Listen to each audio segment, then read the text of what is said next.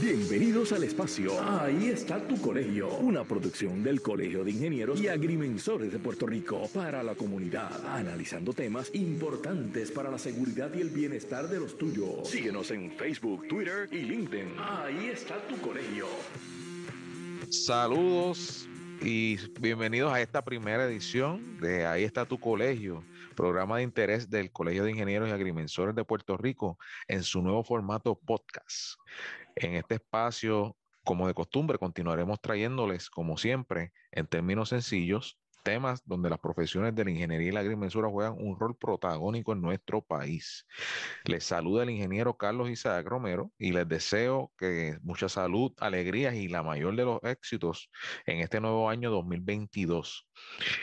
Y hoy, eh, en este programa, en este episodio, ¿verdad? Como se le llama en este formato podcast, estaremos presentando un tema de sumo interés para ustedes, pero primero quiero ofrecerles algunos detalles sobre este nuevo formato, ¿verdad? Para que todos estemos enterados eh, eh, el propósito y, y, nos mantengamos conectados, cosa de que sea este nuevo formato nos sirva para mantener este espacio y, ustedes, nuestra reaudiencia, pues sientan la comodidad, la flexibilidad y eh, el entusiasmo de seguir con nosotros. Y entre ellos, pues el propósito es como mencionamos, flexibilidad. Eh, nosotros en este nuevo formato, pues tenemos la capacidad de tener los medios digitales a nuestro alcance y, la distribución de este programa.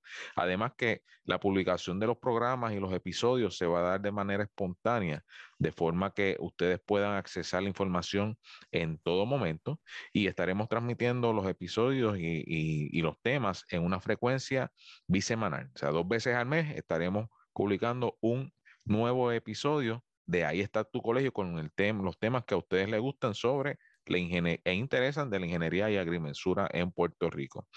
Eh, estaremos compartiendo con ustedes próximamente los temas y los invitados eh, que estaremos eh, trayéndoles a ustedes y les invitamos a que nos envíen sus recomendaciones, sugerencias, temas que quisieran escuchar o aprender y o preguntas al correo electrónico radio arroba cipr.org son bienvenidos y, queremos escucharles, queremos escucharles para continuar proveyéndoles los temas de su interés.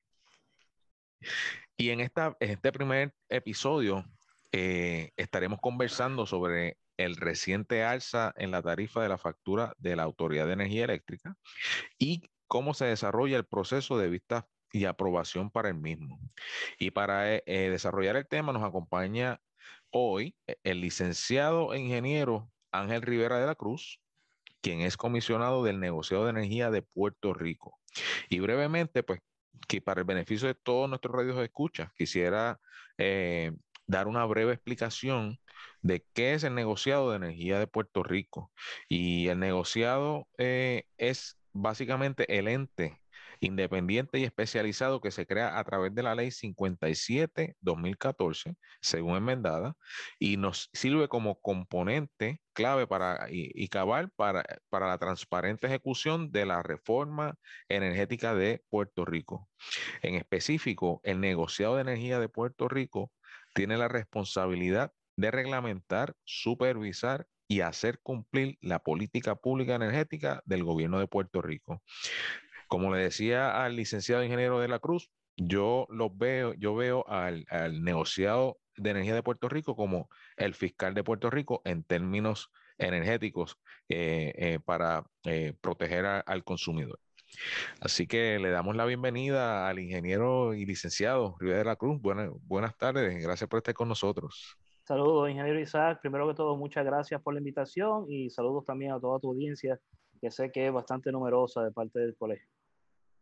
Gracias, ingeniero, y, gracias por estar disponible para presentar tan importante tema ante nosotros. Y, y antes de que entremos de lleno en la discusión del tema, quería eh, proveer una breve reseña de, Ángel, el ingeniero Rivera de la Cruz, quien completó los grados de bachillerato y maestría en matemáticas en la Universidad de Puerto Rico, recinto de Mayagüez, nuestro adorado colegio, y también en la Universidad de Massachusetts, Massachusetts en Amherst, respectivamente.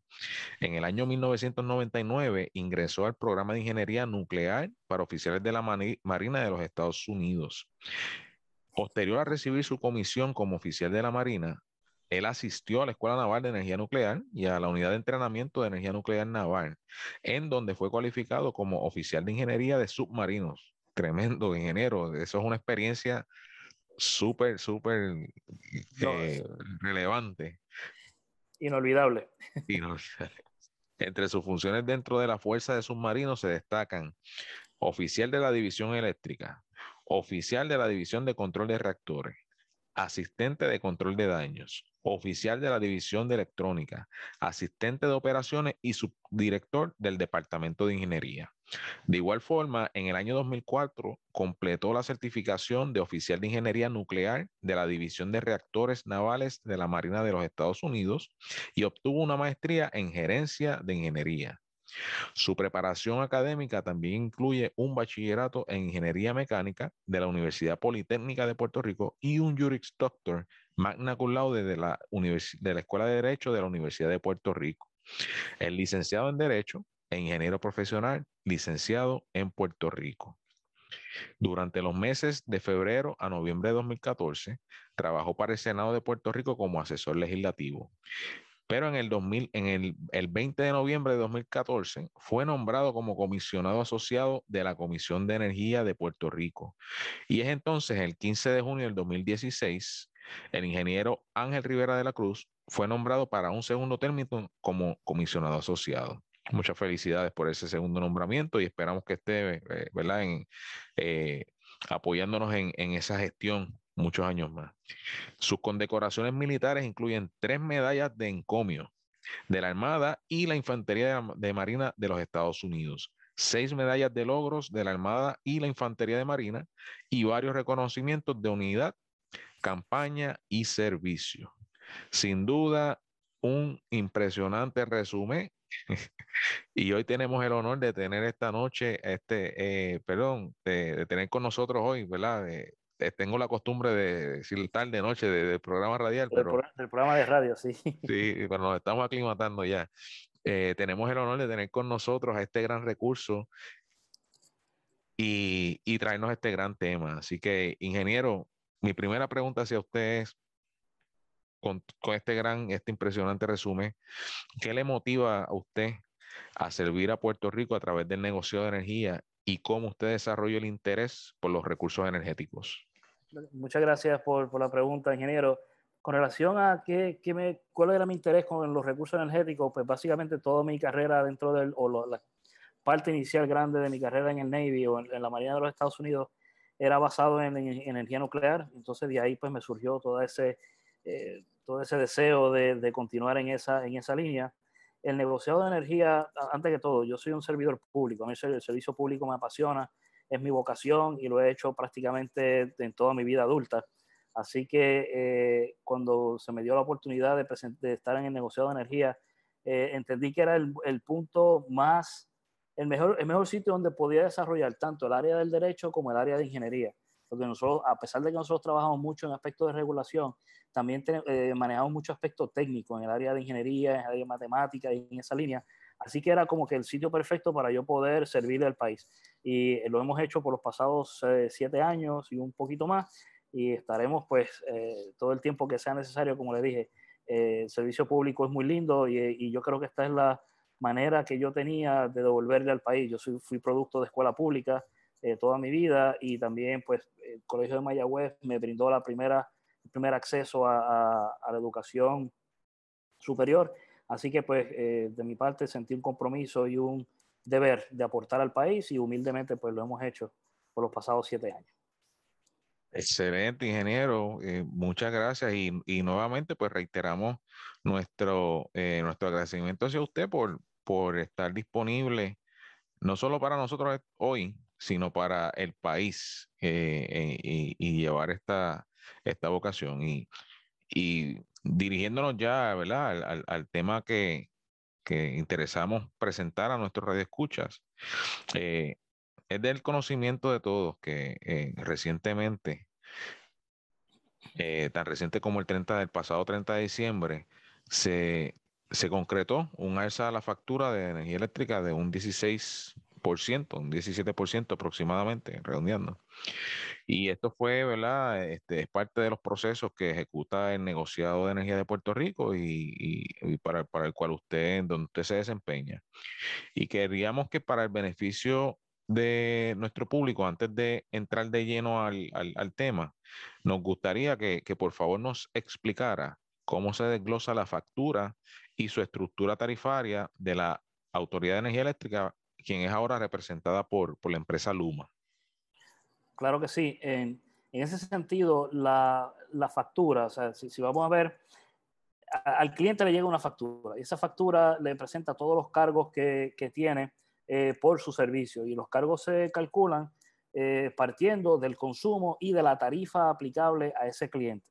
Esa tarifa aprobada, que by the way fue aprobada por el negociado de energía eh, mediante resolución de 10 de enero del 2017, eh, después de un proceso tarifario. Un proceso tarifario es de un proceso de revisión adjudicativo. En términos, términos legales, en los procesos eh, adjudicativos, es un proceso que parece como si fuese un juicio. O sea, viene una petición de yo quiero, la autoridad en aquel entonces presentó una petición diciendo necesito modificar mi tarifa el negociado de energía abrió un proceso que fue un proceso público donde hubo 15 interventores, en otras palabras, personas que vinieron a intervenir en ese proceso directamente como partes que tenían los mismos derechos de la autoridad y el negociado abrió un juicio. Hubo descubrimiento de pruebas, se analizaron los datos, se analizó todo lo que la autoridad hizo o la autoridad trajo y lo que trajeron también los otros testigos de, de las otras partes y el negociado aprobó la estructura tarifaria. Esa estructura tarifaria tiene dos componentes básicos o dos componentes. El primero es lo que se conoce como la tarifa básica. La tarifa básica es la, eh, es la manera en que la autoridad de energía eléctrica o las utilidades, en, términos generales, recuperan gran parte de sus costos. Entonces, ¿cuáles son estos costos? Los costos operacionales, nómina, mantenimiento, flota, flota de generatriz, este, eh, todos los términos eh, administrativos, si hay algún tipo de servicio de deuda, o sea, todo este tipo de cargos son los que van a esa tarifa básica. Entonces, en la factura del cliente, cuando el cliente recibe la factura, hay un, hay un renglón o hay un recuadro donde dice cargos corrientes. En esos cargos corrientes está la tarifa básica. Y es bien importante hacer esta distinción porque cuando, cuando el negociado hace las revisiones cada tres meses, que vamos a decir exactamente de qué es eh, más adelante, eh, la gente dice, aprobaron un aumento en la tarifa, un aumento en la tarifa. realmente lo que el negociado está haciendo, haciendo unas reconciliaciones con ciertos elementos de la tarifa, pero no es una revisión de tarifa. O sea, la tarifa básica per se es una tarifa fija que todos los clientes pueden ver en ese recuadro. Por ejemplo, un cliente residencial puede ver en ese recuadro que tiene tres componentes. Entonces, en, la factura aparece como cargos corrientes. Y esos componentes, un componente fijo de 4 dólares para el cliente residencial y unos cargos por servicio, entre, eh, que sería el primer bloque y segundo bloque de consumo, por los primeros 425 kilovatios hora, la tarifa eh, residencial es de 4.94 centavos y de ahí en adelante todos los kilovatios que consuma por encima de 425 es 5.56 centavos. Entonces, esos tres componentes, y estoy hablando solamente de la tarifa residencial porque es la mayor cantidad de, o sea, la que mayor cantidad de personas tienen. Pero, por ejemplo, también hay unos componentes de la tarifa comercial, la tarifa industrial, que también son de esa manera. O sea, tiene unos componentes fijos, unos componentes variables de acuerdo con el consumo esos renglones no cambian, no cambian en las revisiones trimestrales, no cambian nunca, a menos que el negociado los vuelva a revisar utilizando un proceso similar al que nosotros hicimos en el 2016, que culminó, que culminó en el 2017 con la resolución de enero. Entonces, eh, y es bien importante hacer esa distinción porque la tarifa per se, el negociado no la ha cambiado. O sea, el, negociado no ha cambiado la, la tarifa, porque esa tarifa se estableció mediante ese proceso. Entonces, eh, aparte de, esos renglones que sería la tarifa básica, también el negociado dentro de la estructura tarifaria tiene lo que se conoce como las cláusulas, o aprobó las cláusulas de ajustes. ¿Y por qué se hizo de esa manera? Porque hay ciertos, ciertos gastos que, que, en los que incide la autoridad que o por ley o por determinación del negociado se tienen que pasar directamente al consumidor. Cuando decimos directamente al consumidor es que son gastos que el consumidor no paga ni de más ni de menos de lo que cuesta. En otras palabras, están diseñados para recuperar los gastos específicos asociados a esos renglones. Ahí, lo que quiere decir es que, eh, ¿verdad? Eh, siguiendo la, eh, la base legal de la Corporación de la Autoridad de Energía Eléctrica, que es una corporación sin fines de lucros, que básicamente el, la, corporación no tiene ningún beneficio, no hay ninguna ganancia de ese cargo. Eso es correcto. O sea, no, no, la, la autoridad tiene ganancia neta cero porque es una corporación pública.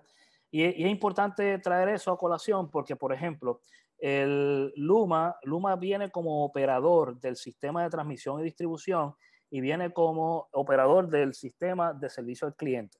Luma lo único que recibe de beneficio es un, eh, un pago fijo durante el año eh, y aparte de eso tiene un incentivo de que si cumple ciertas métricas le pueden pagar hasta 20 millones de dólares adicionales. El, el pago fijo son 100 millones al año. Esos 120 millones de dólares, si es que en efecto Luma cumple con todas las métricas de desempeño para ganarse ese dinero adicional, van a provenir de los dineros que se obtienen de la tarifa básica esa tarifa básica que acabo de describir, ¿verdad? Que es un cargo fijo y unos cargos por energía, esa tarifa, de esa tarifa, de esos dineros es que sale el pago de Luma. Y Luma tampoco tiene ni ganancia ni pérdida con respecto a la operación de la autoridad. Ellos reciben sus 100 millones de dólares por operar el sistema. Entonces, es, ese, ese dinero se, se, se toma como un gasto operacional de la autoridad. Estos renglones que estoy hablando, las cláusulas de ajuste, son gastos como por ejemplo la compra de combustible la compra de combustible, por ley, ninguna corporación que genere electricidad puede hacer ganancia de la compra de combustible. Entonces, ese, ese gasto de compra de combustible es un gasto que va directamente al consumidor. Por ejemplo, si la autoridad eh, invirtió 100 millones de dólares en combustible para, digamos, un periodo, el cliente va los clientes van a pagar 100 millones de dólares. y digo el cliente, no son un solo cliente, sino todos los clientes de la autoridad van a, juntar dentro de su, de su pote para pagar esos 100 millones de dólares. O sea, en otras palabras, que no puede la autoridad no puede cobrar ni 105 ni 95. En otras palabras, tiene que cobrar los 100 millones. Y ahí es que vienen las distintas cláusulas. Si la persona va a su factura, debajo del renglón donde dice cargos por servicio, hay un renglón que dice cláusulas de ajuste. Y esas cláusulas de ajuste son para, la, eh, para prácticamente el universo de clientes son cinco. En estos momentos son cinco. Está la cláusula que se llama FCA, que es lo que se conoce como la cláusula de compra, de ajuste de compra de combustible, la cláusula PPCA, que es la cláusula de compra de energía, la cláusula CILTA, se, dice CILTA por la, abreviatura en inglés, que es la cláusula de contribución en lugar de impuestos, ya mismo voy a decir lo que es, y hay dos cláusulas de subsidios, una se llama SUBA HH, que son subsidios de interés social y está la segunda cláusula que suba NHH, que son los subsidios que no son de interés social. Ambos, ambas cláusulas provienen de unos subsidios aprobados por ley, como por ejemplo, eh, digamos, hay unas tarifas residenciales que son subsidiadas, tarifas, por ejemplo, gente que recibe el plan de, de asistencia nutricional o la gente que vive en vivienda pública tiene una tarifa preferente, dado el caso que son personas de bajos recursos, por lo tanto, se considera como una tarifa subsidiada. El costo asociado a esa tarifa subsidiada se recupera a través de todos los clientes de la autoridad mediante la cláusula de subsidio, que es lo que sería suba HH, suba NHH. Esas son las cinco cláusulas de ajuste que el negociado aprobó. Y si vamos a ver, están diseñadas para recuperar los costos específicos relacionados a compra de combustible, compra de energía, la contribución en lugar de impuestos, que eso es simplemente un, eh, un beneficio que reciben los municipios. La autoridad no paga impuestos municipales, el, municipio recibe un estipendio de luz, o sea, ellos reciben, eh, dependiendo del, del, del, municipio que sea, eh, tiene un allocation, ¿verdad? Tiene X número de kilovatios hora que ellos pueden utilizar en sus facilidades municipales. Cualquier consumo en exceso de eso, el municipio se supone que lo pague. O sea, se le factura al municipio y lo paga. Pero cada municipio tiene, basado en unas métricas que establece la ley, eh, cierta, cierta electricidad que ellos pueden utilizar y esa electricidad obviamente se incurre en un costo y se recupera ese costo de los clientes a través de esa cláusula. Entonces, como le dije, cada una de estas cláusulas, cada una de estas cláusulas recoge dineros específicos para un fin específico. La cláusula de compra de combustible y la cláusula de compra de energía es una que el negociado revisa cada tres meses y eso es lo que genera los cambios en lo que se va a facturar al, consumidor cada tres meses. O sea, cada, hemos visto en la, en la prensa últimamente, ¿verdad? Cada tres meses el negociado aumentó la factura, aumentó la factura, aumentó la tarifa. Realmente es que el negociado está haciendo la revisión de esas dos cláusulas. ¿Y qué significan esas cláusulas? Esas cláusulas lo que hacen es que calculan un factor eh, correspondiente a cada una de ellas. Digamos, por ejemplo, el factor de compra de combustible. Factor de compra de combustible, si usted mira su factura, usted va a ver su consumo multiplicado por un factor. Y ese factor se calcula trimestralmente haciendo mediante una fórmula donde se tiene, se proyectan los costos que se va a tener para el próximo trimestre, se hace una reconciliación de los costos que se tuvieron en el trimestre anterior, que lo voy a explicar ya mismo cómo, cómo funciona, y se divide entre las ventas esperadas. En otras palabras, es un factor, las unidades de ese factor es dólares por kilovatio hora o centavos por kilovatio hora. ¿Por qué? Porque al usted multiplicar centavos por kilovatio hora multiplicado por su consumo en kilovatio hora, pues le da los dólares que usted va a pagar correspondientes al combustible. Entonces. Sí.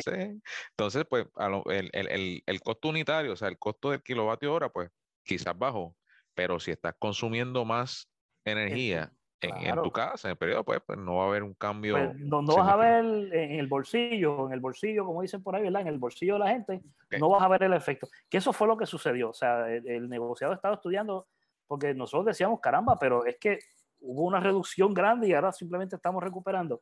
Anyway, simplemente pues quería, quería decirte, quería darte ese dato, eh, porque, porque el negociado, sí, muy bien, como tú dijiste, eh, aprobó un aumento del 16.8%, que era un aumento de unos eh, 3 puntos y pico de centavos eh, en diciembre de este, en diciembre ahora del 2021. ese es el primer aumento real por encima de los niveles donde estábamos en la pandemia. Ya estamos ahora en enero, enero, febrero y marzo, eh, la tarifa está en 25.6 y el, el, factor de compra de combustible está en 14.7. O sea que, que, en efecto ha habido, ha habido un incremento en esa, en esa línea. Sí, y, y, y nosotros que también... Y desde mayo del 2019, quien radicaba las peticiones era la autoridad. Ahora en junio del pasado año, junio del 2021, quien radica es Luma. ¿Y qué es lo que hace Luma? Luma viene y trae y trae eh, una petición, radica una petición que es una moción. Una moción es como si fuese el tribunal, ¿verdad? Cuando usted hace una petición al tribunal, usted radica una moción. Radica una moción al tribunal o radica una moción aquí ante el negociado y, e incluye todos los archivos, es una lista de archivos en Excel donde contienen toda la información en apoyo a su solicitud. ¿Y por qué eso, por qué eso es importante? Porque la, todas las cláusulas, todas las cláusulas tienen la misma estructura. Es una división, ¿ok? El factor se calcula de la siguiente manera. Una división, en el numerador de esa división tenemos eh, los gastos proyectados para el trimestre. Por ejemplo, en este último, en esta última radicación en diciembre, necesito una cosa, ese, esos relevos de cargas que ocurrieron en agosto y septiembre del, del pasado año fue un evento bien anómalo. O sea, el, durante, ese, durante ese periodo, hubo eh, un momento donde habían cuatro unidades base, o sea, que son las unidades más baratas de la autoridad y que generalmente están eh, disponibles para generar electricidad, se salieron del sistema. Entonces, pues, eh, no hay forma de planificar como ingeniero, todos somos ingenieros, no hay forma de planificar para una contingencia de cuatro unidades que se te vayan, porque si tendrías que doblar, tendrías que duplicar el, volumen del sistema y te va a salir demasiado caro como para... Esto se compara con lo que se facturó. Acuérdate que se factura, ¿verdad? Se factura multiplicando el factor que se aprobó por el consumo. Factor por consumo te da dólares y cuando tú sumas toda la facturación de todos los clientes de la autoridad, te da un número. Digamos que la autoridad eh, gastó 100, pero la facturación fue 105 Si la facturación fue 105, ese ajuste es negativo. ¿Por qué? Porque tengo que devolverle a los clientes 5 millones. O sea, 100 millones de dólares fue el costo, pero recobré de los clientes 105. Pues en el próximo trimestre eso va negativo en esa, en esa suma. O sea, si estas fluctuaciones en términos de la tarifa y el costo energético. O sea, eso eh, no lo despinta nadie y, podemos ir hacia atrás, eh, podemos ir hacia atrás una, los, años, los años que sean o el, tiempo que sea y, esa correlación está ahí. O sea, que, que, que si vamos a ver 50, casi 50%. 50% es considerable y es... Sí, y, son fuentes, son fuentes son, recursos que no están aquí, o sea, que, que tenemos que importar. Que tenemos que importar. Y, y, ingeniero, y le tomo la palabra como parte de los documentos y eh, información que, que, vamos a compartir sobre este programa, además de la, de, incluyamos el plan de, de, de las baterías que usted menciona. ¿Tiene una idea de qué por ciento de combustible fósil vamos a retirar de ese 50% que ya tenemos en, en, o sea, de nuestro uso actualmente? podemos, podemos, podemos hacer una interpolación. Ahora no tengo el, el cálculo hecho, pero eh, como dice uno de high level, ¿verdad? Desde su mejor estimado. exacto, de un, de un, estimado, de una visión de 20 mil, de 20 mil pies. Ahora mismo nosotros estamos produciendo, nosotros estamos produciendo nuestra, nuestra electricidad en un 97%, digamos casi 100% en energía, en ah, energía combustible fósil. Combustible fósil si reducimos eso en que se desarrollen esas unidades o esa generación distribuida, nos vamos a ahorrar la cablería y nos vamos a ahorrar también plantas de, generación. O sea que podemos hacer una aceleración de, esa, de, esos retiros si la demanda energética se reduce basado en el, auto, en el autoconsumo y en la autoproducción. Y otra cosa bien importante que también añade, esa figura del consumidor, productor-consumidor, no es solamente para su propio consumo. Esos productores y consumidores también pueden proveer servicios de red. En otras palabras, descargar su batería hacia la red para proveer eh, frecuencia, eh, regulación de frecuencia y regulación de voltaje. Y eso se está explorando dentro también del plan integrado como las plantas virtuales. El, más abundante, el recurso sol, eh, está disponible para producir nuestra energía y hay grandes propuestas de distintos grupos, de distintos sectores, de, cómo cada uno de nosotros en distintas escalas pues podemos producir nuestra, nuestra propia energía y aportar nuestro granito de arena a nuestra red eléctrica.